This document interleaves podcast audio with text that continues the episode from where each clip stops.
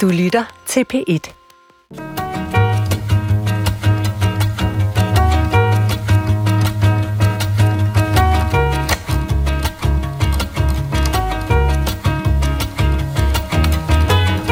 Hun vasker sit lørdagssæd ud af hendes røvhul, som perkerøjlen har flyet hende op med i hjernedød at stemme. Sådan en tyrkersvin ind i dansk politik, I skulle have en nakkeskud.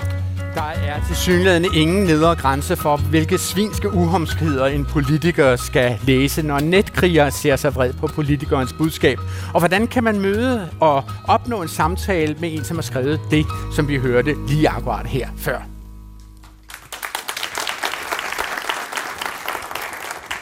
Klog på sprog handler i dag om samtalens usædvanligt vanskelige kunst. Hvordan får man med sprog og med attityder en dialog op at stå med dem, som truer en med at slå en ihjel, for eksempel. Og som I kan høre, så er Klog på sprog rykket ud af studiet. Vi sender i dag fra bogmessen i Bella Center i København, hvor til læsere og bognydere fra nær og fjern er strømmet til i busser, stort set for at møde forfattere, skribenter, tegnere og redaktører.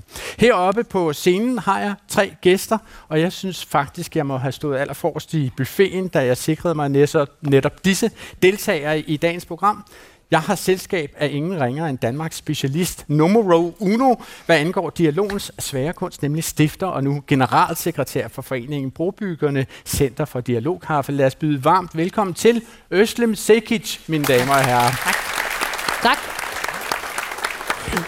Altså, Özlem Cekic, du vandt jo faktisk Danmarksmesterskabet i halvbeskeder i P1-programmet Shitstorm, da de kårede Danmarks værste hadebesked på Bornholms Folkemøde i 2018. Og det var jo altså en besked, som var blevet sendt til en af dine familiemedlemmer. Den var ikke engang sendt direkte til dig. Altså, vi hørte jo en smule af den i indledningen til programmet her. Bliver du stadigvæk berørt, når du hører den hadebesked, Özlem? Ja, det gør jeg faktisk, især fordi det var ikke kun til ét familiemedlem. Den blev sendt til rigtig mange familiemedlemmer. Det var en kampagne simpelthen. Ja, og jeg var i Tivoli med mine børn, da beskederne begyndte at komme ind fra familiemedlemmerne, der gerne ville vide, hvem der havde sendt det, og jamen, det væltede jo ind. Det viser jo også alle dem, der ligesom havde liket mit opslag, havde jo fået også bestilt 10, 20, 30 pizzaer i mit navn, så der var også en far, der for eksempel ringede og sagde, at hans datter var jo simpelthen så bange, fordi i løbet af aftenen blev der ved med at komme pizzaer, så han var nødt til at køre de der 100 kilometer for at hente hende, så hun kunne komme med hjem. Så, og samtidig med, at den der besked er så voldsom, det gik først op for mig, hvor voldsomt det var, da jeg var til folkemødet og selv skulle læse den op. Jeg havde jo aldrig læst den op. Og der, ja. Vi vender tilbage til den hadbesked senere, Özlem. Min anden gæst er kommet fra, lad os kalde det, den anden ende af det politiske spektrum, hvis man nu er så todimensionel, at man kun opfatter det politiske spektrum som højre og venstre og rødt og blåt. Lad os også byde meget varmt velkommen til journalist og chefredaktør ved Frihedsbrevet, Flemming Rose. Flemming, altså da jeg spurgte Özlem om, hvem hun helst ville være sammen med i den her udsendelse her fra bogmessen, så sagde hun Flemming Rose, ikke? Og der skal jeg ærligt indrømme, at jeg blev en lille smule overrasket, og måske blev jeg endnu mere overrasket, da det så gik op for mig, at du er med i bestyrelsen på Brobyggerne, altså Özlems forening, ikke? Hvorfor har du sagt ja, Flemming, til at være med i det forum? Jamen, dels fordi jeg har stor sympati for Özlem og det, hun arbejder med. Og så også fordi jeg sådan set er enig i det, som er fundamentet for brobyggerne, eller dialogkaffe, altså det, at man kan tale hen over forskelle. Det, som karakteriserer demokrati, det er, at vi løser vores konflikter ikke med vold, intimidering og trusler, men ved hjælp af ord og billeder og argumenter, og det er i centrum for Özlems arbejde, og det er den primære årsag til, at jeg har engageret mig i det projekt. Flemming, det er jo ikke for at genere dig personligt, men jeg tror, der kunne være andre end mig, som måske ville betragte dig som det, man kunne kalde en hård nyser i den danske offentlige debat. Altså, det var jo dig, som var kulturredaktør ved Jyllands-Posten og valgte at bestille og offentliggøre 12 tegninger af profeten Mohammed. Ja. Og du skrev jo en artikel sammen med det, hvor du sagde, det her gør jeg simpelthen fordi, eller det gør vi simpelthen fordi også muslimer skal lære at leve med at være genstand for hån, spot og latterliggørelse. Ja. Det er jo simpelthen blevet en hellig treenighed i det danske politiske sprog. Men det der, det vil jeg sige, er en fejludlægning af min tekst. Er det rigtigt? Ja. Det, som var pointen med den tekst, det var sådan set at sige til muslimer i Danmark, at I skal ikke finde jer i mere, I skal ikke finde jer i mindre, men I skal parat til at finde jer i nøjagtigt det samme som alle andre grupper i samfundet og individer, og deri ligger der en anerkendelse af jer som ligeværdige borgere på linje med kristne, buddhister, hinduister, ateister, kommunister, konservative, liberale osv. osv. Men Flemming, må jeg spørge, altså offentliggørelsen af de der tegninger der, uden at vi går sådan langt ind i det her i indledningen. Ja, jeg skal bare spørge, sådan, altså, var det en indbydelse til dialogkaffe? Det var et indlæg i en verserende debat om selvcensur og hvordan vi dækker og taler om islam i det offentlige rum. Og jeg er fuldstændig med på, jeg skal ikke forsøge ligesom at tale udenom. Jeg er jo helt klar over, at der var rigtig mange mennesker, der følte sig krænket af det. Og det er jeg sådan set ked af, og det er også udtrykt beklagelse over. Men det, som jeg synes gik tabt i den debat, det er jo, at vi alle sammen bliver krænket fra tid til anden. Det bliver du, det bliver Özlem, det bliver jeg. Det, som er det springende punkt, det er, at vi ikke begynder at gribe til vold, trusler og intimidering for at få vores vilje. Der var rigtig meget, som gik tabt i, at der blev kastet med brandbomber og alt muligt andet. Ikke? Der forsvandt nogle nuancer i den efterfølgende proces, kan man sige. Ja. Ja. Okay, altså min sidste gæst er som sædvanlig en repræsentant for den allerhøjeste sprogfaglighed. Vi kan mønstre her til vands og i luften. Vi har i dag selskab af ledende redaktør ved Det Danske Sprog- og Litteraturselskab. Lad os også byde varmt velkommen til Lars Trap-Jensen. Lars, altså hvis man vil i dialog med andre mennesker, og også folk, som man er stærkt uenig med, er der så en enkel huskeliste for hvilket sprog man skal benytte sig af? Altså, er der bestemte ord, man skal undgå? Er der bestemte vendinger, man skal undgå? Er der nogle andre sproglige værktøjer, som man meget gerne skulle benytte sig af? Ja, det er der, men det kan kun blive tommelfingerregler. Okay. Det er sjældent klogt at udtale sig alt for kategorisk og sige, du gør altid, eller du gør aldrig, eller hele tiden. Så lukker man og laver noget meget generaliserende, og så blokerer man for samtalen. Og af samme grund kan det være godt at fortælle noget om, hvad man tænker, føler, oplever, men man skal passe på, for det kan også misbruges. Hvorfor det? Man kom til at tænke på Storm P. Han sagde altid ærligt talt, så ham var der noget muggent ved. Og det er der jo noget om, at det bliver jo ikke ærligt, fordi man siger, man er ærlig. Og det gælder jo også det her med, fordi man tænker, det er noget, vi har snakket om i flere programmer her, jeg tænker sådan og sådan, så tillader det andre at have en anden opfattelse end en selv. Men altså, man kan godt dreje det. Lars, det du taler om der, det er jo sådan set at indlede en sætning med det, man kan kalde en præambel. Altså som for eksempel, hvis man kommer fra Aarhus, så siger man, prøv lige at høre her. Og med det, så siger man, nu skal jeg lay down the line, nu skal jeg fortælle jer, hvad der er op og ned i den her sag, og nu ved jeg faktisk det hele. Har du prøvet det, Özlem, at have sådan nogle indledninger med, altså hvis jeg skal være helt ærlig, så skal jeg fortælle dig nu, hvad den her sag handler om. Bruger altså du det i dit sprog? Altså bare det der med at sige, prøv lige at høre, det vil jo for eksempel, det er meget sådan kulturbestemt, ikke? Fordi hvis du sagde det på tyrkisk, så er det fordi, man er i gang med at fortælle noget faktuelt. Okay. Så vil man jo slet ikke tage det på samme måde. No. Altså, jeg er jo gift med en oceaner, så det siger han jo hele tiden. Prøv lige at høre her, ikke? Ja. Så ved jeg, okay, nu og det tager du ikke ilde op? Nej, det er min mand, og han er lækker, så det gør jeg ikke så meget op i. Men, det skal man huske at tage med i dialog. Man skal helst være lidt lækker. Ja. Men jeg tror, altså pointen er jo også, at hvis man kender den anden person, og husker intentionerne, og måske lader være med i sit eget hoved, og hele tiden digte en eller anden konklusion, måske være lidt nysgerrig på, hvorfor. Hvad er det, han indleder til, eller hun indleder til, og spørger ind til det, så kan man gøre noget ved de her misforståelser. Jeg tror, at nogle af de her indledninger også provokerer os, og så er vi helt oppe at ringe meget hurtigt. Helt kort, Flemming? Ja, faktisk i tidens morgen, så læser jeg også lingvistik, og har blandt andet studeret forskellen på skriftsprog og talesprog, og det her, det er jo talesprog. Ja. Og noget af det, som karakteriserer talesprog, det er jo, at det foregår i tid fortløbende, og derfor skal man tænke samtidig med, at man taler. Og ja, derfor er et meget talesprog karakteriseret ved, at man netop sætter sådan nogle klodser ind undervejs for at få tid til at formulere sin tanke. Det er faktisk bare en tanke. Altså, og den, som jeg bruger, det er, jeg prøver at sige, at, eller jeg forsøger at sige, at, og i virkeligheden så tænker jeg som en vanvittig, og resultatet bliver derefter. Nå, mit navn er Adrian Hughes, og I lytter til Klog på Sprog.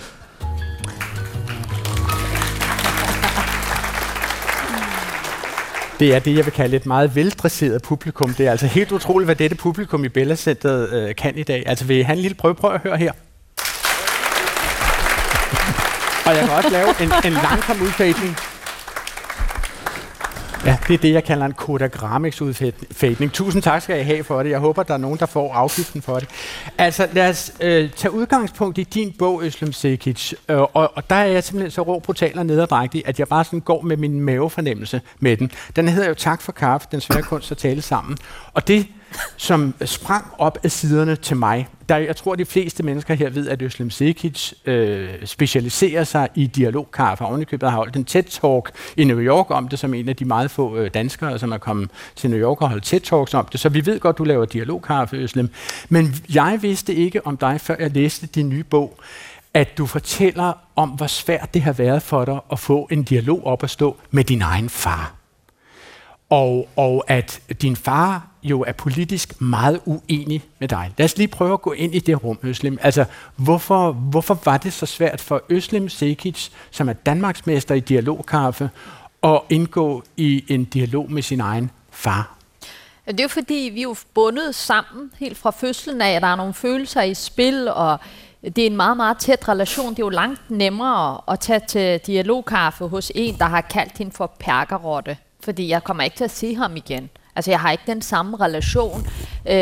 Jeg elsker ham ikke, og han elsker heller ikke mig. Og det er noget andet, når det er tæt på, og det er også derfor, at dialogkaffe er faktisk sværest at drikke med nogen, der er i nære relationer. Og det er også det, der var så paradoksalt med hele min projekt, fordi jeg rejste jo rundt i New York og hele verden og fortalte om dialog og fred, og samtidig med, at jeg var i krig med min egen far. Og det er jo fordi, han stemte på den tyrkiske præsident, og jeg var så blacklistet i 5 år og kunne ikke komme derned. Så den uenighed var simpelthen dræbende imellem os, så han var jo ikke andet end sit kryds til sidst hos mig. Mm. Og hvordan kommer man over det?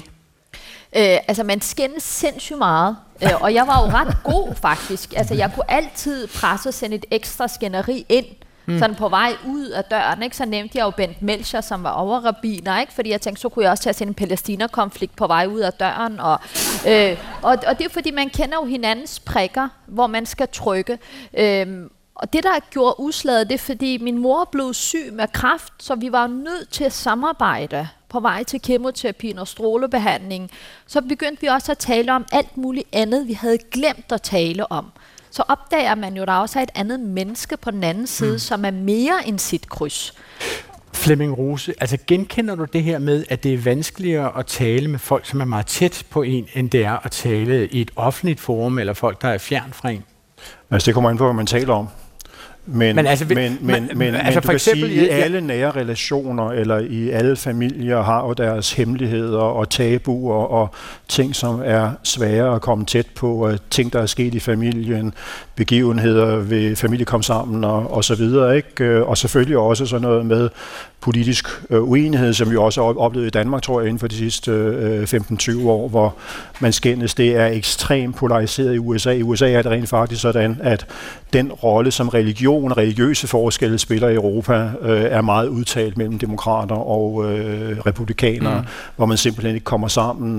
Man afbryder forbindelser til familiemedlemmer, fordi man er politisk uenig. Ikke? Men det som... Altså det, som jeg synes, hvis jeg skal sætte nogle ord på det, som Özlem siger, så er det jo meget netop forskellen på debat og dialog. Okay. Fordi Özlem ofte har været i en politisk debat med sin far, og hvor de står på hver sin position. Og hvad er forskellen mellem debat? Ja, det handler om at få ret, når man er i debat. Ja. Det kan man jo se, hvis man ser DR-debatten hver torsdag, ikke? Hvordan folk de skændes. Det handler om at få ret.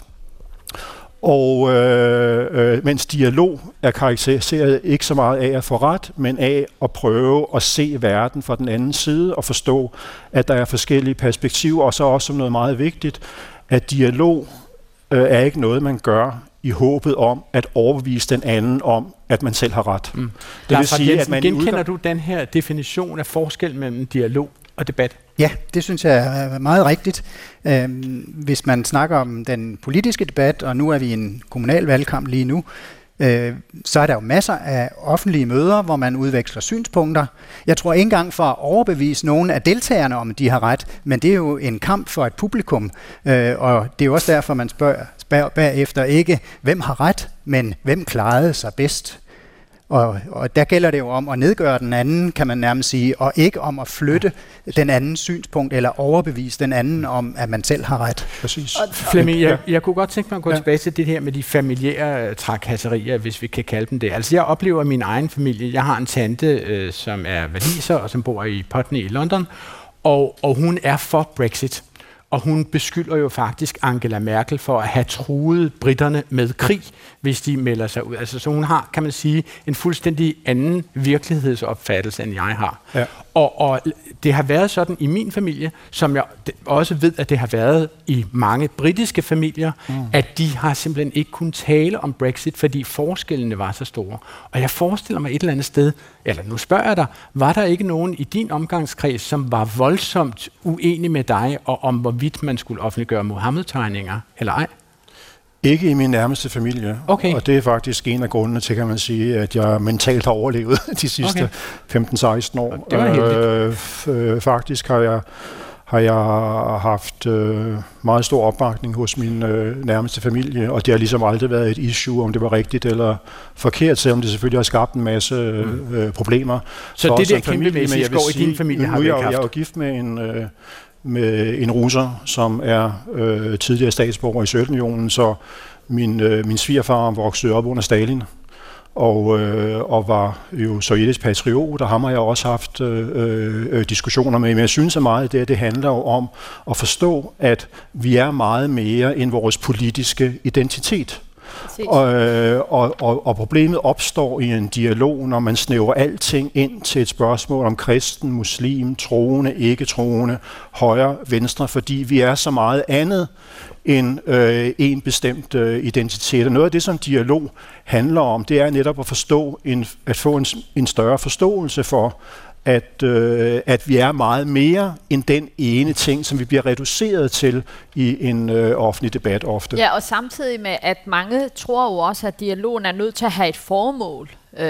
Men dialog handler også i høj grad om selve processen, hvor du i processen bliver nysgerrig og kan komme ind. Jeg tror, det er Sokrates, der siger, at en ægte dialog er, hvor du ikke på forhånd har defineret, hvor I skal ende. Du citerer ham i din bog faktisk, Sokrates. Ja, og du går åbent hjertet ind i det, med, som jeg tror, det er dig, Flemming, der også har lært med det der med, at der er også en lidt arrogance i at gå til en samtale og så som udgangspunkt tro, at man har ret i alt. Og så skal den anden forstå en, ikke? Men Özlem, det som er så spændende, når du citerer Sokrates for at sige det her, altså jeg måtte jo lige google, hvornår var den lige, at Sokrates døde. Det gjorde han så i 399 før Kristi. Så det, som Sokrates siger om dialog, det har vi tilsyneladende vidst et eller andet sted i 2400 år. Altså, det må tilsyneladende være meget vanskeligt altså at indgå i en dialog på den måde, Sokrates siger, man skal gøre det, siden vi jo altså i grove træk gør det ret dårligt. Altså, hvor meget dialog vil du selv sige, at du oplever, at der er i det offentlige rum? Altså, der er ikke meget dialog. Det kommer også an på, hvilken offentlige rum. Altså, taler vi det politiske offentlige rum, hvor det handler rigtig meget om at have ret, og derfor er det debatten, der ligesom tager over. Jeg tror, at dialog er også det sværeste i et demokrati. Det er enormt svært, det der med at kunne tolerere, at der er nogle andre, der kan have det omvendte synspunkt. Og det man jo, altså den evne er man nødt til at træne, og det er lidt ligesom med mod. Altså der er jo ikke nogen børn, der bliver født modige. Det er jo derfor, vi lærer dem, når de står på scenen første gang. Vi forsikrer dem, de vil ikke dø. Vi griber den næste gang, de står og spiller på guitaren og ryster over det hele, og sådan stille og roligt lærer de at rykke deres grænser og blive mere modige. Men der sker noget med os som voksne, så glemmer vi, at mod er ligesom en muskel. Altså før du kan træne den op, så skal du gøre lidt ondt. Men så er vi i de der ekokammer, det er rigtig dejligt at være nogen med, der giver en ret, og så begynder fordommene om de andre. Og det er der, hvor jeg synes, Danmark udvikler sig lidt hen, ikke? Altså det bliver meget sådan polariserende, og vi har mange holdninger venstre. Altså for eksempel den, der får flest hadbeskeder blandt 179 folketingsmedlemmer. Ved I, hvem det er? Det er Pernille Vermund. Hvad siger det om venstrefløjen? Den såkaldte meget tolerante venstrefløj. Og det er jo sådan nogle ting, hvor jeg tror, man er nødt til at gribe egen barm og sige, det kan godt være, måske man ikke altid føler, man er en del af et problem, men man kan være en del af løsningen. Okay. Lars Trap-Jensen? Ja, når vi snakker dialog i det offentlige rum, så synes jeg, det er vigtigt at gøre opmærksom på, at der er flere typer af dialog. En ting er, hvad der foregår vi ser på fjernsyn og på sociale medier, hvor der er meget langt, men det er jo også dialog, der foregår, når vi henter børn i vuggestuen, eller vi er forældre i skolen, eller mødes på forsamlingshus. Altså når mennesker er sammen, og ikke nødvendigvis kender hinanden, og skal være fælles om skole, opdragelse, hvad det måtte være, så er der også dialog. Og Flemming startede med at sige, at det er jo demokrati. Det er jo lige præcis det, det er. Så helt håbløst synes jeg heller ikke, det er. Men der sker noget særligt, når vi bevæger os over til på de digitale medier og i medierne i det hele taget. Nu nævnte du Sokrates før, Adrian, ikke? Og hvordan kan det være, at vi ikke har lært mere dialog? Men det, som er pointen her, det er jo, at dialog er kultur og dannelse, det er ikke natur. Mm-hmm. Det er ikke noget, vi er født med. Det er noget, vi alle sammen skal lære. Og det er det her med, at vi alle sammen har det, som nogen kalder en egohjerne. Det vil sige, at hver gang nogen siger noget, som vi er uenige med, eller som vi synes er ubehageligt eller ubekvemt, så tænder alle forsvarsmekanismer på samme måde, som vi rent faktisk er i fysisk fare. Og så kan vi gøre to ting. Vi kan enten stikke af, eller vi kan tage kampen op og begynde at slås. Og det at lære at slippe egohjernen handler jo om at kunne slappe af og være et sted, hvor man føler sig tryg, og hvor man kan være sig selv osv. Og det er selvfølgelig også derfor, at det arbejde, som Özlem laver, er jo ikke noget, der skal foregå i det offentlige rum. Altså, når debat foregår i det offentlige rum, så er der ofte et publikum, og dem, der debatterer, vil gerne have at hæppe på den ene eller den anden, at man skal ligesom hårdt på performe, ikke? Og rent praktisk for eksempel, jeg var jo til et forældremøde, det tror jeg langt de fleste, der har børn i folkeskolen eller i grundskolen, ved jo, at så får man en dagsorden, og så forbereder man, kan se, at vi skal jo for eksempel, børnene skal til lejerskole og googler lige det her sted. Det er jo Indre Mission, der ejer det. Det skriver jeg lige på min seddel, og jeg kommer over til klassen, og læreren fortæller, hvordan han har brugt 2 måneder. Del børnene op i grupper, find ud af, hvor det bedste sted, man kan rejse i Danmark med natur- og kulturaktiviteter. Han fortæller, at der har været en demokratisk proces, og så løfter jeg hånden, og så siger jeg, men jeg skal lige høre Kent, altså det her det sted, det bliver jo ejet af Indre Mission. Synes det er i orden, når vi har værdier, der handler om, at vi skal have ligestilling. Og han ser helt slukket ud. Den stakkels lærer, jeg kunne også godt have startet med at sige, hvor er det dog fantastisk, du har lavet alt det arbejde med børnene. Måske næste gang kunne man lige være ops på det, ikke? Og jeg tror, at det handler rigtig meget om det der med at kunne anerkende, huske det mest basale i en dialog, som vi nogle gange hopper over, fordi vi er mest optaget af det, der skiller os ad, end det, der samler os. Okay. Jeg vil lige genbesøge den her nok så berømte Mohammed-krise, som vi indledte med at tale en smule om i begyndelsen af programmet. Ikke? Du kommer aldrig til at være fri for den. Det kan leve med det, Flemming. Lev med det. Det kommer man til at sige mange gange. Altså, du og Jyllands-Posten offentliggjorde jo de Sokrates berømte Mohammed-tegninger, og der var jo en heftig offentlig debat, som vi allerede har berørt. Jeg synes lige, at vi skal høre et klip af hvad du sagde om det, før brandbomberne begyndte at fyge gennem luften. Hjælp. Altså for mig, så har denne her debat vist, at nogle muslimer, jeg siger ikke muslimer som sådan, men nogle muslimer bringer deres religiøse følelser ind i det offentlige rum og gør krav på, at der bliver taget særlig hensyn til dem.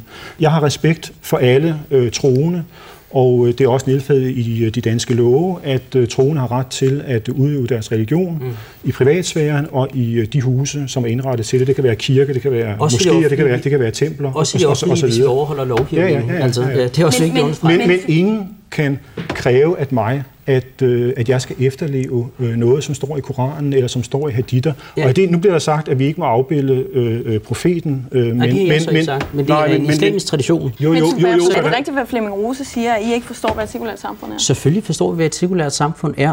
Men derfor kan vi jo godt kræve en eller anden form for gensidig respekt. Forstået på den måde, at når jeg bruger ytringsfriheden, så forvalter jeg den da også med omhu, fordi jeg gerne vil have noget konstruktivt ud af den. Jeg er jo ikke en lille 14-årig perverteret dreng, der bare vil råbe perverse ord ud i æteren, og så håbe på, jamen, nu har jeg brugt min ytringsfrihed. Özlem Cekic, altså hvordan vil du betegne det klip, som vi lige har spillet her? Det er jo fra 2005, så vidt jeg husker, ikke? Nej, der står sådan set i mine noter, det er fra 2015. Kan det passe? Nej, det er fra 2005. Det var faktisk en af Nynne Bjerg Christensens allerførste hverdagaftener på DR2. Der havde hun fat i en lang ende. Som jeg tror, hun husker. Så det er selvfølgelig fra 2005, altså før det begynder at brænde ambassade af og så videre. Men altså, Özlem Cekic, hvordan vil du betegne det klip, vi lige har spillet her? Var det en debat, eller var det en dialog?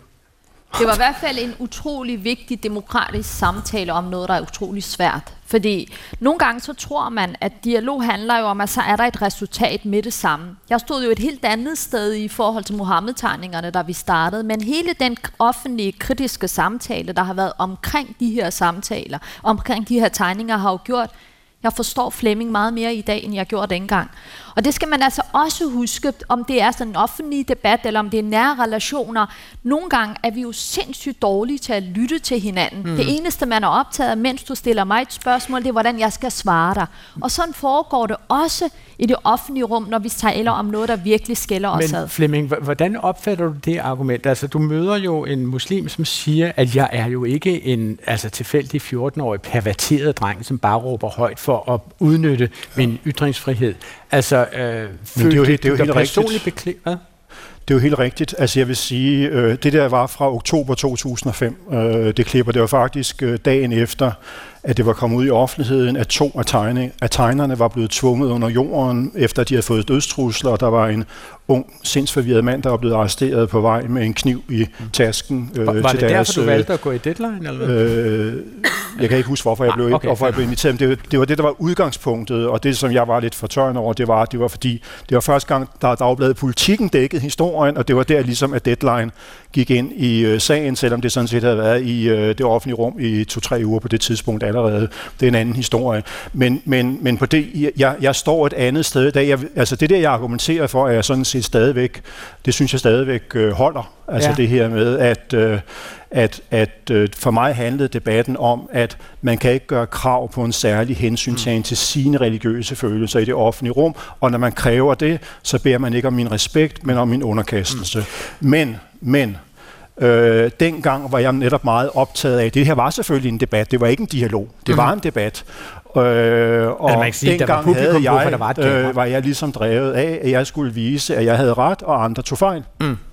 Så rejste jeg hele verden rundt i 5 år og fandt ud af, at man sagtens kan have forskellige holdninger og se på forskellige måder, og der findes fuldstændig forskellige legitime holdninger til det her. Men det, som jeg synes, der går tabt, når man bare går ind og fokuserer på krænkelsen eller respekt, det er jo, at de her tegninger opstod i en bestemt kontekst. Det var ikke bare noget, vi havde fundet på. Det var et journalistisk projekt, som handlede om, at der var nogle mennesker, der sagde, at der er selvcensur.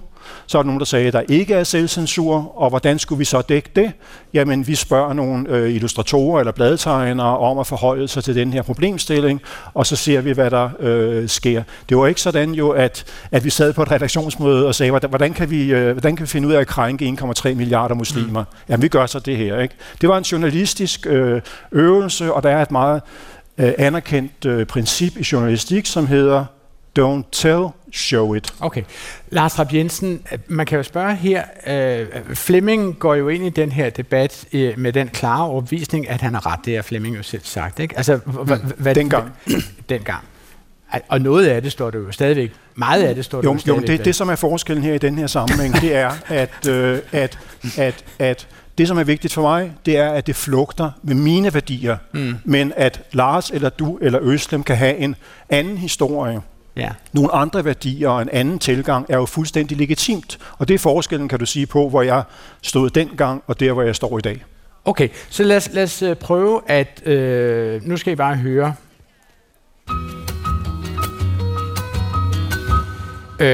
I lytter til Klog på Sprog, I er på P1, hvis ikke I er i Bella Centeret til bogmesse. Hvilket nogle af jer tydeligvis er.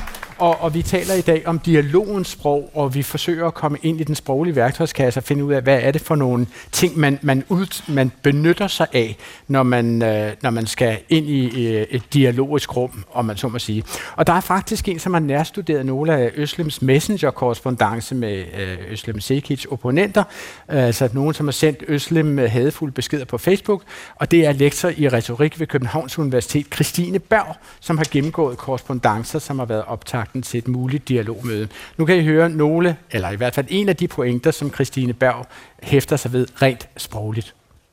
Altså noget af det, jeg har set på, det var de personlige pronomner, og grunden til det er interessant, det er fordi de personlige pronomner kan sige os noget om, hvad er det ligesom for nogle fællesskaber, eller manglende fællesskaber, som træder frem i de her korrespondancer. Altså hvem er det, man ser som vi, hvem er vi, og hvem er det, vi opfatter som de andre.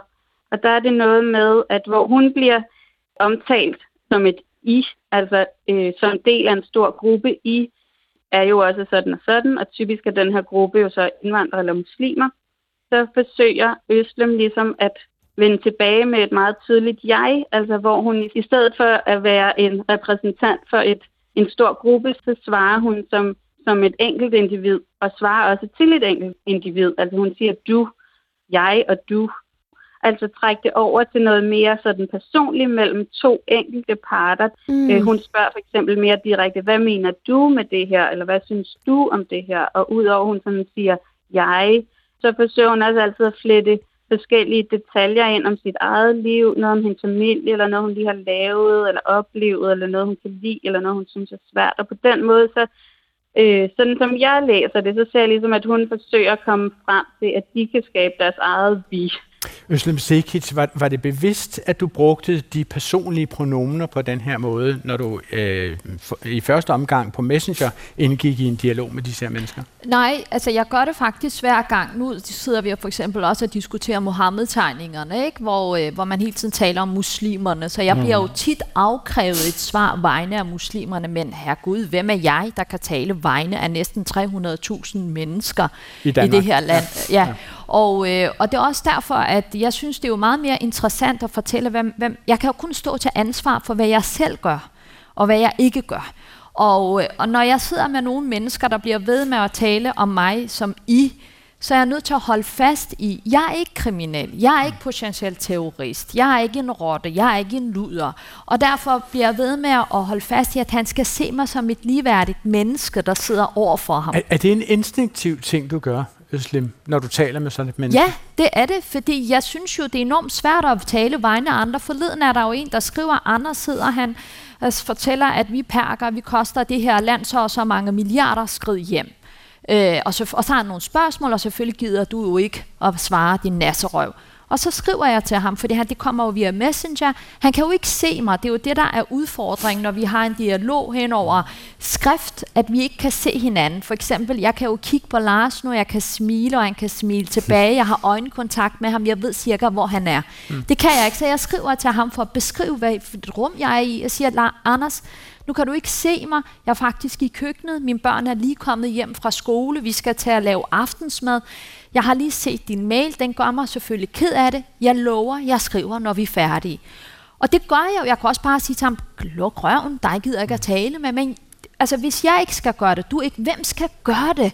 Og så sker der jo det, at Anders så skriver tilbage og siger, fordi han kan jo også se, ligesom I kan se køkkenet og mine børn, så skriver han, så koncentrerer dig dog for hulen om at lave mad, i stedet for at være på Messenger. Og jeg tror sgu ikke, du vil svare, men lad os nu se. Og så skriver jeg så tilbage til ham og siger, okay, 1-0 til dig for hulen. Ja. Jeg lover, jeg skriver tilbage. Ikke? Lars Trap-Jensen? Jamen, jeg vil bare sige, at det passer jo meget fint med det, jeg nævnte i indledningen, om ikke at være generel. Ikke at sige aldrig og altid, men når man siger, du og alle muslimer, og så putter Özlem ned i en kategori, så er man jo netop generel. Ja. Og det er det gælder om. Jeg tror på, at du siger, når det er instinktivt, men det er jo rigtigt. Og det er derfor, det kan være svært for os andre at lære det, og det er måske derfor, at du er den, der står for dialogen, fordi det ikke er så helt tillært, men du gør det naturligt. Vi andre skal lære det, men det er et rigtig godt råd, hvis man vil i dialog, det er netop at se det enkelte menneske og ikke brede kategorier og generelle udsagn. Jamen, du gav mig et stikord, Adrian, instinktivt, ikke? Og det er noget af det, som jeg er fuld af beundring af over for Özlem. Altså at Özlem har simpelthen en instinktiv evne til at gå ind i en dialog, uden at have alle, kan du sige, den der akademiske træning, som du har, men det er ligesom bare i blodet på en eller anden måde. Og det som Özlem er enormt god til... Og det var også derfor, jeg vil have, at vi skulle stå sammen med mig og Flemming i dag. Det rose, jeg får. Özlem, mens hun omfavner Flemming Rose heroppe på scenen. Det, som Özlem er rigtig god til, det er at sige, hvad hun selv føler. Jeg oplever det, du siger på den måde, og så bagefter ikke være anklagende, sådan så modparten kommer i forsvarsposition, men spørger, hvad er det, der gør, at du tænker sådan om mig? Okay. Og det er faktisk en måde at svække den der ego-hjerne på, og en måde at praktisere det, man kan kalde ærlig mangfoldighed på. Ja. Ja. Altså Özlem, du skriver adskillige eksempler i din nye bog, altså Tak for kaffe, Den svære kunst at tale sammen, den fås i signerede udgaver henne, jeg tror det er Politikens Forlag, du udgiver på, ja. Er det sådan? Ja, det er lidt senere i bogmessen. Altså jeg vil godt lige vende hen til det eksempel, du giver med, at du bliver inviteret til en LGBTQ IA+-konference i Indonesien, hvor de jo har det specielt slemt, kan man sige. Ikke? Og der fortæller aktivisterne, at de ikke inviterer til konferencen. Der inviterer de ikke deres opponenter, altså dem, som vil dem det dårligt. Fordi de, som de siger, og du citerer dem for at sige, de vil ikke længere finde sig i at blive forskelsbehandlet af konservative, uoplyste, tilbagestående personer, der manglede empati og forståelse for demokratiske principper. Altså som LGBTQIA+-person selv, vil jeg sige, jeg giver dem ret. Altså jeg kan godt forstå, at de faktisk ikke gider at tale med disse andre mennesker, fordi de er jo åndsformørkede, vil jeg kalde dem. Og du skal bare vide, at det er jo fuldstændig gengældt. Det andre mener det samme om dig også. Og problemet er jo så, hvis vi slet ikke taler sammen med dem, så dem, der mener det omvendte af os, eller helt uenige, hvordan skal vi så skabe freden? Fordi freden, uanset om det er i Syrien, eller om det er mellem to naboer i Varde, der har været op og skændt, starter med, at to mennesker sætter sig ned og taler sammen. Jeg siger ikke, at dialog er løsning på alt, men det er en forudsætning, hvis du skal have en løsning. Men den er svær, den er sindssygt svær, fordi der er følelser i spil. Hvordan skal du sidde sammen med en, der synes, du er syg? Og det kræver virkelig noget af en, men man skal også vide, ligesom med Øresundsbroen, man kan ikke gøre det på en dag. Det tager tid at bygge de her broer. Men du skriver jo faktisk selv i bogen, hvad du så rent faktisk sagde ved den her konference, ikke? Og du sagde til en af de tilstedeværende, du har ret, jeg har stor respekt for dit arbejde. Jeg er hverken så ung, aktiv eller modig som dig. Jeg er faktisk lidt en gammel kone i det her panel. Men tillad mig at spille lidt klog, sagde jeg med et smil, står der i din bog, ikke? Hvad er det for nogle sproglige værktøjer, du benytter her, når du siger disse ord til dem? Det er, at jeg på en eller anden måde ligesom anerkender de unge, de aktivister, de eksperter, og det er virkelig med livet som indsats, man går på gaden i Indonesien og kæmper for LGBT-rettigheder. Virkelig respekt for det. Så den anerkendelse er enormt vigtig, så de ikke tror, at jeg synes bare, at det de laver sådan latterligt. Det andet, jeg siger også, I er klogere end mig. Altså, men det meget, mener du jo ikke, Özlem. Det mener du jo ikke. Nej, det mener jeg faktisk ikke. Jeg er nødt til at få dem til at lytte, og derfor bruger jeg humor. Og det gør jeg stort set hver gang, hvor ting går lidt i stå. Jeg siger det der med, at jeg er en gammel kone, og det griner de faktisk af. Ja, men du er jo ikke en gammel kone. Hold nu op. Jo, det var jeg. Nå, altså, det vil jeg sige, de var alle sammen 20 år yngre end mig. Nå, så jeg var en gammel kone i den forsamling. Og så når jeg så efterfølgende kan se, de lytter, så ved jeg har 20 sekunder til at kunne fange deres opmærksomhed. Der fortæller jeg om min far. Fordi det kunne lige så godt være beskrivelsen af min far, eller min mor, der har været ekstrem LGBT-forskrækket. Men min mor sad jo for et par år siden og syede min Pride-kappe, og der min lille søster fuldstændig flækker af grin og siger, er du klar over, hvad du bidrager til? Og så siger min mor, Gud har jo skabt dem sådan, hvem er jeg til at dømme dem? Så tænkte jeg, fedt, hun er endt et eller andet sted, men det tager jo tid, og det fortæller jeg dem. Og pludselig sker der noget i den forsamling, fordi en af deltagerne siger, jeg vil heller ikke tale sådan om min far. Fordi de bliver nødt til at forstå, at hvis man skal for nogen til at give LGBT-mennesker flere rettigheder, så er vi nødt til at snakke med dem, der skaber problemerne. Mm. Det er også derfor, jeg tager til Grimhøjmoskeen i Danmark, til Hizb ut-Tahrir, til nazisterne. Der er jo nogen, der er nødt til at tale. Jeg er jo ikke naiv, jeg ved godt.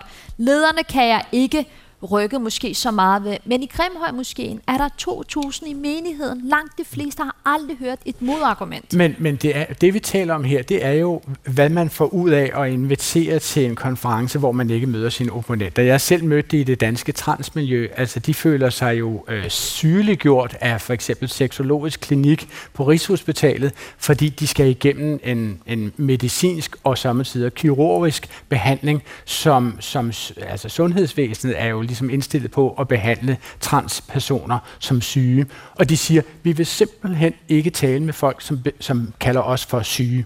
Men fordi vi har taget alle de samtaler med seksologisk klinik i dag, der gør, at alle retningslinjerne er ændret. Altså, hvordan vil du ændre ting, hvis du ikke engang må tale med dem, der mener det omvendte af dig? Men det ved du jo fra den her konference. Hvad tror du, disse LGBT-aktivister regnede med, at de ville få ud af at holde en konference, hvor de bekræftede hinanden? Hvad de får ud af det? Hvad får de ud af det? At de kun er sammen med sig selv? Jeg vil jo vente om og sige, hvad får det ud af at bare sidde og bekræfte hinanden i, at de har ret?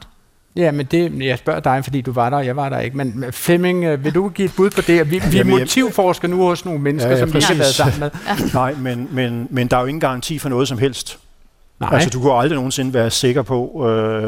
Og ofte er det jo sådan, det tror jeg, vi kender alle sammen, at der er nogen, der har sagt et eller andet. Man er blevet eksponeret for et eller andet synspunkt, som man måske i udgangspunktet, dengang det blev sagt, reagerede negativt på eller fordømte, men det bundfælder sig, og så pludselig måske et stykke tid senere tænker man, nå ja, der var måske alligevel noget om det.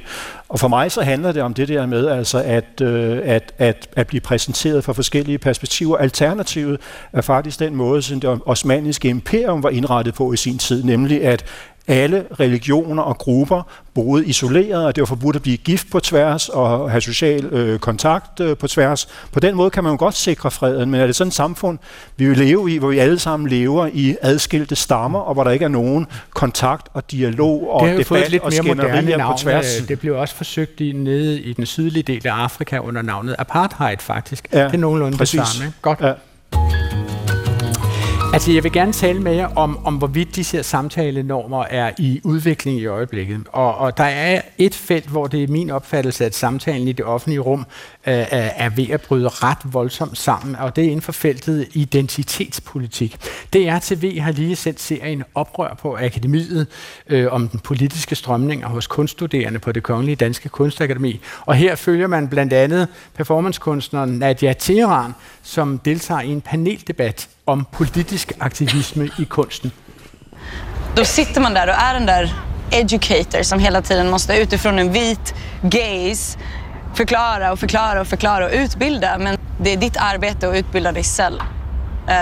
Och sen när vi är på den nivån, då kan vi ha ett samtal. När det kommer till kolonial historia så är det fel att tro att it's only minorities who are supposed to educate you. Altså, go read a book. Og hvis man ikke er sådan fuldstændig stiv i den her blanding af dansk, engelsk og svensk, så vil jeg lige så beklager Nadia Teran sig herover, at hun som andet end hvid altid bliver bedt om at være den, som uddanner alle hvide til at forstå, hvilke privilegier de har haft så længe. Hun synes, det er anstrengende at være den, som kvæg hendes hudfarve skal forklare, hvorfor det, og nu siger jeg så, heteronormative syn på verden er undertrykkende og forældet. Hun beder alle os, som ikke har forstået det endnu, om at gå hen og læse en bog og komme tilbage, når vi kan indlede samtalen på et højere niveau. Flemming Rose, hvordan vil du betegne det her? Er det et indlæg i debatten, eller er det en udmelding af debatten? Eller hvad er det egentlig? Det er en løbende debat, og det er jo helt klart, at der er ved at ske et skred i normer. Det var det, du begyndte med, ikke? I den måde, vi taler sammen på. Men jeg synes, det er vigtigt ikke at dæmonisere begrebet identitetspolitik. Altså, det er vigtigt at sige, at identitetspolitik er sådan set det, som alle sociale, religiøse, etniske, demokratiske bevægelser benytter sig af, når der er et mindretal, som gerne vil have nogle rettigheder og en stemme. Og det er, det er jo vigtigt og godt og konkret. Der, hvor jeg synes, at identitetspolitik bliver et problem, det er for det første, når vi bliver reduceret til den ene dimension af, om du er hvid, hetero, homo, kvinde osv., og at alt, hvad du er i øvrigt, bliver holdt ude. Den der tribalisering af identitet er faktisk det, som fører til krige. Det førte til krige på Balkan i 90'erne. Det var årsagen til, at hinduer og muslimer i Indien og Pakistan røg i totterne på hinanden i 1947. Så det er meget, meget vigtigt at være på vagt over for den form for identitetspolitik, som forsøger at reducere os alle sammen til én dimension af, hvem vi er. Og en anden ting er det her med, at når man ser på mennesket som grundlæggende et meget sårbart væsen, og det vil sige, så kan man ikke have en fri og åben debat om vores identiteter og være kritisk over forskellige dimensioner af, hvordan folk de praktiserer deres religion eller politiske identitet, eller hvad det er. Og man siger, at ord er vold, og når du bruger kritiske ord, så begår du fysiske overgreb på mig osv. I den forstand synes jeg, at identitetspolitik er blevet et problem, og der skal vi være på vagt, men det er vigtigt at sige, at identitetspolitik som sådan i sig selv ikke er noget negativt. Men det vil jeg gerne spørge dig om, Lars Trap-Jensen, fordi selve ordet identitetspolitik, hvordan opfatter du det ord? Er det ladet på nogen måde? Det er sjovt. Det har vi nemlig lige diskuteret. Det er det nok blevet, ja. Okay. Det er noget, der virker... I har diskuteret det i Det Danske Sprog- og Litteraturselskab, fordi I hele tiden opdaterer jeres den danske ordbog. Der, for nogle mennesker virker det som en rød klud. Hvordan tyr? Jamen, måske fordi rygmarvsreaktionen er det, som Flemming beskriver her, at det tvinger folk over i nogle skyttegrave, og netop derfor blokerer for samtalen.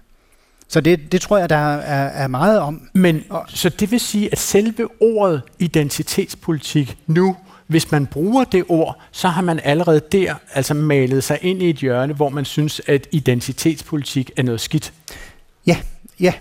Det er problem. Altså jeg kan i hvert fald sige, det er sådan, det opfattes i den her del. Det er blevet sådan, jeg kører. Det er også derfor, jeg holdt den der foretale, ikke, og forsøgte at nuancere begrebet. Altså, det er jo en del af det moderne. Altså, før det moderne, der var vi alle sammen, vi fik vores identitet fra, vi blev født, det var forudbestemt, hvad vi skulle lave, hvem vi skulle være osv., og så kommer så moderniteten, hvor vi pludselig selv skal vælge vores identitet. Vi skal selv definere, hvem vi er. Og siden da har identitet været en meget, meget vigtig del af det at være menneske, og det er også blevet et vigtigt instrument i politiske bevægelser, frihedsbevægelser, men det er rigtigt, altså i dag, det der med, at man putter folk i kasser, og det er jo ekstremt frustrerende, altså at du på en måde som menneske bliver reduceret til 1, 2 eller 3 dimensioner af, hvem du er, og du har ikke nogen som helst mulighed for at slippe ud af de der kasser. Ja, jeg vil bare sige, at krænkelseskultur er jo en del af samme pakke, som også trækker på folks automatreaktioner. Men hvis man siger, at nogen er krænkelsesparate, så er man sur på dem. Ja, det er man helt sikkert, og de hører til i en anden lejr end nogen andre end en selv. Jeg synes, det er lidt sjovt med de her ord, ikke? Fordi nu er man krænket, det har erstattet det ord, som jeg har hørt rigtig meget gennem mit liv. Det er det der med, og nu kommer offerkortet. Altså hvis man fortæller en eller anden racistisk udtalelse, man er blevet udsat for, eller man er blevet spyttet på gaden, eller der er nogen, der truer en, nu kommer offerkortet. Men nogle gange er man jo et offer. Altså jeg var jo i retten lige før efterårsferien, fordi der var en mand, der havde meget nøje beskrevet, hvordan jeg skulle voldtages, hvordan mine børn skulle halshugges, og jeg fik rettens ord for, jeg var et offer. Han blev dømt. Og sådan er det også med det. Der er jo også nogen, der bliver faktisk reelt krænket. Jeg synes, nogle af de her ord bliver sådan nogle enormt demoniserende. Jeg har jo hele mit liv arbejdet for, at jeg helst ikke skulle have et bestemt identitetsmarkør på mig, fordi nogen har sagt, du er muslim. Og jeg tænkte, jeg er jo alt muligt andet. Jeg vil hellere være sygeplejerske. Nej, du er indvandreren, ikke? Og sådan har det kørt, hvor jeg er mest sådan interesseret i, hvordan man på en eller anden måde kan komme udenom de her ord, som er enormt følelsesladet. For at vende tilbage til LGBT-konferencen i Indonesien, så vil jeg også sige, at det her, når vi insisterer på dialog, det er jo ikke altid mellem ligeværdige parter. Præcis. Det er jo ofte, de her mindretal er ekstremt sårbare mennesker, som har nogle erfaringer, som bestemt ikke er rare, og derfor har de også nogle gange brug for at have et frirum, hvor modstanderne ikke er til stede. Det gælder ikke kun LGBT-folk, det gælder også, kvindebevægelsen var det jo også sådan, ikke? For kvinder, af kvinder, og så videre. Jamen, kun med det forstår jeg godt, og jeg synes også, det er enormt sundt, man gør det, men jeg har jo også, rødder fra andre steder i verden, hvor jeg kan også se faren ved det. Altså, jeg kan jo sagtens sidde med nogle mennesker, der bare synes, det hele er forfærdeligt, og racismen over det hele, og nu kommer næsten en borgerkrig. Jeg kan næsten ikke trække vejret, hvor jeg tænker, der er sgu da også meget, der fungerer i Danmark, er der ikke det, ikke? Altså, du er også blevet lidt for dansk. Og jeg tror, det er enormt vigtigt, man kommer lidt ud af de her ekokammer, hvor man bare bekræfter hinanden konstant. Det er godt, og det er sundt, og det er demokratisk at blive modsagt. Men for at citere en klog forfatter, så kan man jo godt være uenig med folk. Uden at være ukærlige uvenner. Ja, det er faktisk mig, du har citeret. Men Özlem, hele den her woke-bevægelse, som vi vel gerne må kalde den, altså hvilket aftryk tror du, at woke-bevægelsen sætter på den offentlige debat? Og det er jo for eksempel en af de der begreber, jeg aldrig har forstået, hvad handler den om? Altså woke tror jeg nok, jeg ved faktisk ikke, om det er en forkortelse af noget, men det handler det om... Det er det, awake. Awake? Ja, at blive woke, at vågne op. Det er amerikanske slang, det er det, som er roden. Ja. Altså, der er nogen, der man taler om at være bevidstgjort om sociale og identitetsmæssige og racemæssige forskelle, vil jeg sige, ikke? Og kønsidentitetisk forskel. For lige lynhurtigt at lave et lille Wikipedia-opslag på woke, ikke? Ja. Men så den bevægelse, jeg kan også spørge dig, Flemming, hvordan tror du, den kommer til at påvirke samfundsdebatten? Jamen, jeg synes, at der både er positive og mindre positive aspekter af det, ligesom i de fleste tilfælde. Det, som jeg synes er positivt, det er, at der er et stigende antal mennesker, som vil ikke finde sig i, at man taler til dem på en bestemt måde. Og siger fra over for det. Og det synes jeg er positivt. Der, hvor jeg synes, at det kan blive et problem, det er, at det kan blive brugt som et instrument til at lukke munden på dem, der mener det forkerte. Og det er jo rigtigt nok, som Lars siger, at der er mindretal, der kan føle sig sårbare, og der er magt involveret i de fleste menneskelige relationer. Men vi skal også være opmærksom på, at man taler om de lave forventningers racisme, ikke? Man kan også holde mindretal fast i sådan en paternalistisk relation, og jeg mener, at målet må være, at vi forsøger at relatere os symmetrisk til hinanden. Altså, at der er og det er også det, som Özlem jo arbejder med, at man går ind i en dialog.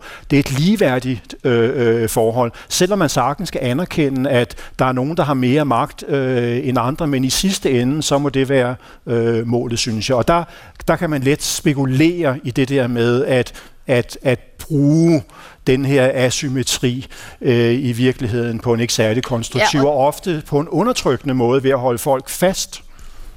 Ja, Özlem. Jeg tænker, at nogle gange for eksempel, når jeg sidder med nogle mennesker, der siger, jamen de hvide forstår jo ikke, hvordan vi har det. Og det er jo sådan en udtalelse, der virkelig, det strider helt grundlæggende imod hvad alt det, jeg tror på, fordi det er vel ikke hudfarven, eller religionen, eller etniciteten, der afgør, om vi kan have sympati for hinanden, eller vi kan kæmpe for den samme sag. Fordi hvis man virkelig skal dele verden så stramt op, så skal de sorte kunne arbejde for de sortes rettigheder, kvinder kun for kvinders rettigheder, og LGBT-folkene kun for LGBT's rettigheder. Men heldigvis er verden jo meget mere nuanceret, og der er mange flere farver. Okay. Nu nævnte vi jo i starten, at du, Özlem Cekic, vandt Danmarksmesterskabet i hadbeskeder i 2018 på Folkemødet på Bornholm. Og jeg synes lige, vi skal høre et lille klip af, hvad der skete i Allinge, formentlig på havnen, går jeg ud fra, ved Bornholms Folkemøde, foran en stor forsamling af feststemte mennesker, vil jeg kalde det.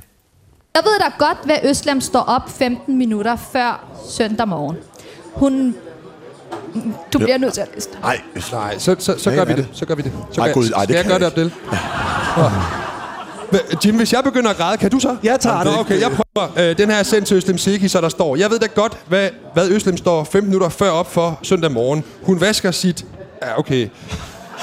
hun vasker sit lørdagssæd ud af hendes røvhul, som perkerøjlen har flyet hende op med i hjernedød at stemme, sådan en tyrkersvin ind i dansk politik. I skulle have en nakkeskud, I fucking svin. Jeg kan godt mærke på dig, Özlem, at det går der på, og det er jo klart, fordi det er blevet sendt det er blevet sendt til din familie og til alle, du kender. Jamen, og jeg tror også, mange glemmer, at der er også et menneske over på den anden side. Præcis. Og lad nu være med at græde op, ellers så græder jeg mere. Altså, det er da totalt tarveligt. Altså, det er radio, du behøver ikke at sige, at jeg græder. De kan ikke se det. Det er bare, så sidder vi der fætter kusiner og har det hårdt. Er det stadigvæk hårdt at høre det her, Özlem? Jo, det er hårdt, og det er også derfor, jeg faktisk laver et joke med det til sidst, for det er den måde, jeg kan komme ud af det. Og det er også hårdt for mig at høre det nu. Og det er du også her bange for at spille offerkortet? Er du bange for, at nogen vil sige, nå, nu spiller Özlem Cekic offerkortet? Jeg kan faktisk ikke lide at græde offentligt, det er fordi i den er der sådan lidt svaghed i, og det tror jeg, det er sådan en trauma, jeg har fra min politiske tid. Hvis man viste følelser, så er man svag, og der er lidt måske arbejdet mig lidt hen imod, det gør jo ikke noget, fordi det her, det er jo også hårdt. Altså, blande sig i den offentlige debat er hårdt, der er en høj pris, jeg betaler den ikke i nærheden af, hvad min ven Flemming Rose gør. Og det er nok også derfor, jeg tænker, at det her er så vigtigt for hulen. Vi er nødt til at tale sammen, fordi hvad er alternativet? Det her, det er alternativet. Alternativet er, at Flemming skal gå med vagt. Alternativet er, at vi skal frygte hinanden. Og alternativet er, at jeg skal sige til min 13-årige datter, når jeg står midt i byen, at hun skal låse sin hoveddør, fordi nu har mor igen fået en trussel. Det gør jeg virkelig ikke for at spille på offerkortet, men det er også en del af virkeligheden, og derfor er dialogen så vigtig, selvom den er svær. Ja, nu sagde Özlem tale om den der retssag for nylig, ikke? Hvor det er jo helt rigtigt, at der er Özlem et offer, og der er også mange, der ligesom har sat mig i sådan en rolle der, ikke? Som følger af konsekvenserne af alt det, der skete efter Mohammeds tegninger. Men jeg vil faktisk sige, at jeg konsekvent forsøger at kæmpe mod det der med at blive placeret i en offerrolle, fordi når man er et offer, så bliver man på en måde lidt frataget evnen til at handle. Ja. At så er man passiv, og hverken Özlem eller jeg ønsker at være passiv i forhold til den situation, vi er i, og derfor kæmper vi også lidt imod det der med at blive placeret i den der rolle. Vi er mennesker, vi kan handle, vi kan svare igen, vi kan agere, og der er det der med hele tiden at kalde en et offer. Det går i en lidt anden retning. Og vi kan skrive en bog, som vi håber folk køber, ikke? Ja. Okay, de sidste 10 sekunder i Klog på Sprog i dag blev lige brugt for at sige, og bortset fra det ligger der jo altså en bog på hylderne, og det er jo fuldstændig rigtigt. Vi har jo inviteret Özlem Cekic, fordi hun har skrevet Tak for kaffe, den svære kunst at tale sammen. Held og lykke med resten af bogmessen, Özlem Cekic. Vi er færdige for i dag her i Klog på Sprog. Vi har talt om dialogens sprog, og vi har jo haft besøg af Özlem Cekic, stifter og nu generalsekretær for foreningen Brobyggerne, Center for Dialogkaffe, og også tidligere folketingsmedlem for SF. Vi har også haft besøg af Flemming Rose, journalist og chefredaktør ved Frihedsbrevet, og Lars Trap-Jensen, seniorredaktør ved Det Danske Sprog- og Litteraturselskab. Programmet her er tilrettelagt af Anna, Sonja Brun og Line Fabricius, mens Torsten Ulrik Christiansen og rev i knapperne ude i teknikken. Vi er tilbage igen på næste fredag op til middagsradioavisen, men det bliver næppe fra Bella Centeret, så bliver det fra et DR-studie. På genhør.